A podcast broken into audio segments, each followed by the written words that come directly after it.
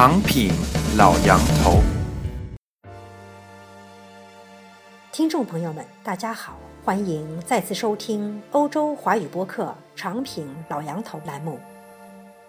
李光耀，一九二三年九月十六日出生，二零一五年三月二十三日于世长辞。这位新加坡华裔政治家，首任内阁资政，首任人民行动党秘书长，堪称新加坡的国父。日前，杨恒军博士以“中国能出李光耀式的家长吗”为题，撰写了一篇博文。文中提问：李光耀到底是独裁者？还是现代文明新加坡的缔造者，东方价值观的捍卫者，这个话题一时无法改观论定，或许永远也无法。正如老杨头在文中指出，李光耀曾言：“有人说我处处干涉人民的个人生活，没错。假如我不这样做的话，新加坡就不会有今天的成就。”主播十三年前在新加坡居住过一年，当时听很多国民带着这样的语气说。李光耀说的对，华人很聪明，但好比一盘散沙，如果不用铁掌管理，就会失控。记得曾有网站在其二十世纪最成功的独裁者中，将李光耀排列为第二位。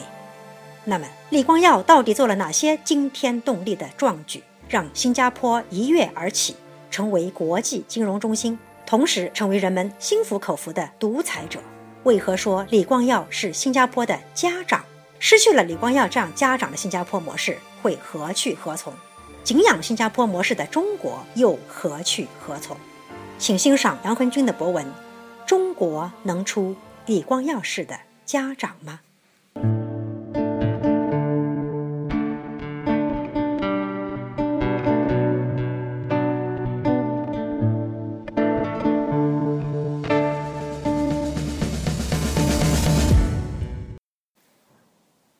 国能出李光耀式的家长吗？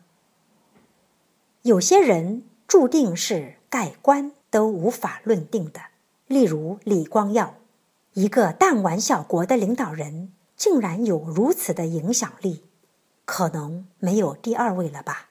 李光耀已经是新加坡的同义词，对东方来说，他是西方的桥头堡；对西方来说，他又是亚洲儒家价值观的顽固提倡者，他是毛泽东同时代的人，由他所引起的争议持久不衰。在可见的未来，由于中国因素的加入，即便他寿终正寝了，有关他的争论还会进一步扩大。他到底是独裁者，还是现代文明新加坡的缔造者、东方价值观的捍卫者？这个真应该留给历史以及新加坡人。自己论定，我更倾向认为他是一名家长，新加坡的家长。在过去半个世纪，几乎把家长制等同于独裁制的西方看来，他一直是在夹缝中游刃有余。而作为一名家长，他确实带领新加坡取得了辉煌的成就。关于新加坡，我也写过不少文章。今天我不准备就新加坡政治、经济和文化长篇大论，我想谈一下作为家长的李光耀。这个比较容易谈，因为我也是家长，只不过是我自己儿子的家长。当西方人反对家长制的时候，往往忽略了东方社会长期以来的历史文化中，家长才是我们的庇护者，是无私为我们谋福利的。作为家长，我会为自己的家庭与子女计划最美好、最适合他们的未来。我会送他们去海外留学，让他们在海外定居，而且让他们接受英语文化教育。说到这儿，就不能不提李光耀执政后对新加坡官方语言的选择了。上个世纪五六十年代，新加坡华人占了百分之七十五，其他是马来人、印度人。一九六五年独立后。面临官方语言的选择，按照惯例，无疑应该抛弃马来语，而选择使用人口最多的华语。但李光耀却在审时度势后力推英文上位，最终确立了英文为新加坡的政府用语。要知道，他要不是一个强势的大家长，是怎么也做不到的。新加坡在英国殖民统治时期，英国当局都没有宣布英文为官方使用语言，反而是英国撤走后，李光耀做到了。李光耀有他的理由：马来西亚、印度、中国与西方之间的这个夹缝中生存的两百多万人口的小国，必须得与当时的主流世界接轨，而要避免沦落到周围大国的附庸。当时主导世界的无疑是英美两国。马来语不能选择，因为只占人口少数。百分之七十五的汉语也不能选，一是会遭到其他少数民族的反对，二是可能陷入对中国的依附。当时的北京还一直试图在东南亚国家发动解放全人类的共产主义革命，也只有家长李光耀才能做到对一个国家的语言制定硬性规定。这一点有如另外一位家长毛泽东执政后推广普通话。现在回头看，李光耀做出的这一选择，恐怕比任何政治制度都更决定了后来五十年新加坡的发展之路。一九六五年之后，那些推广华语运动的新加坡华裔积极分子，从来没有放弃过抗争。不过，当1978年邓小平访问新加坡，并号召中国人向新加坡学习时，那些鼓噪华语优先的人士才意识到，如果当初新加坡选择了华文，新加坡可能不会那么方便和快捷地融入西方主导的国际社会，也就不会反过来成为中国学习的榜样。这就是围绕家长李光耀独裁最激烈的争论之一。在说到他的做法时，他说：“有人说我处处干涉人民的个人生活，没错。假如我不这样做的话，新加坡就不会有今天的成就。新加坡今天的成就确实可以傲视亚洲诸国。”这位家长当初选择英语作为官方用语，还同时做了另外一件事：保留东方价值观，甚至有意抵制西方以自由和民主选举为主的自由主义价值观。按说，语言是价值观的载体。一个人从小接受英语教育，长大后几乎不可能还保留东方的那些价值观。有些东方很重要的价值观，如孝顺，在英语词汇中几乎是微不足道，甚至可有可无的。当李光耀选择了英语作为新加坡官方语言后，他做的第二件干涉人民生活的事。